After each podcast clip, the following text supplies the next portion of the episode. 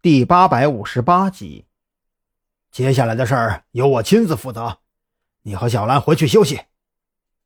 赵军从车上跳了下来，用命令的口吻如此说着，丝毫不给张扬拒绝的余地。赵队，蓝雨桐想要替张扬求情，按照张扬的心性，现在让他休息，可要比杀了他还要难受。小兰，什么都别说，你们俩的请假条我批准了。赵军同样没有给蓝雨桐开口多说的机会，直接转头看向随后从车上下来的韩立军：“小韩，你送他俩回驻地。张扬状态不太好，你照看着点。”韩立军虽然脑袋不太灵光，却也不是个傻子，他自然听懂了赵军口中这“照看”二字的真正含义。尽管心中也有些不痛快，却还是选择了服从命令。在韩立军的照看下。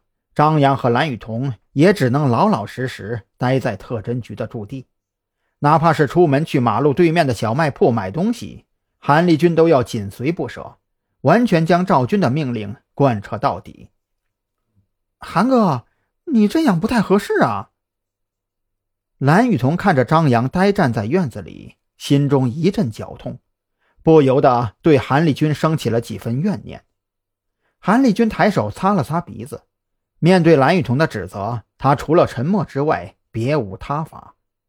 对于老王的牺牲，韩立军心底深处同样感到痛怒。可是安放炸弹的凶手已经被抓捕，案情也正在进一步调查之中，空有满腔愤懑却无处发泄。从某种意义上讲，赵军安排他盯着张扬和蓝雨桐，何尝不是为了稳住自己呢？这些话。韩立军没打算开口说出来，一个人能扛着的事儿，那就没有必要说出来给别人添堵。更何况，现在特侦局上上下下谁心里好受啊？就算是平日里没心没肺惯了的许志伟，都变得有些沉默寡言了。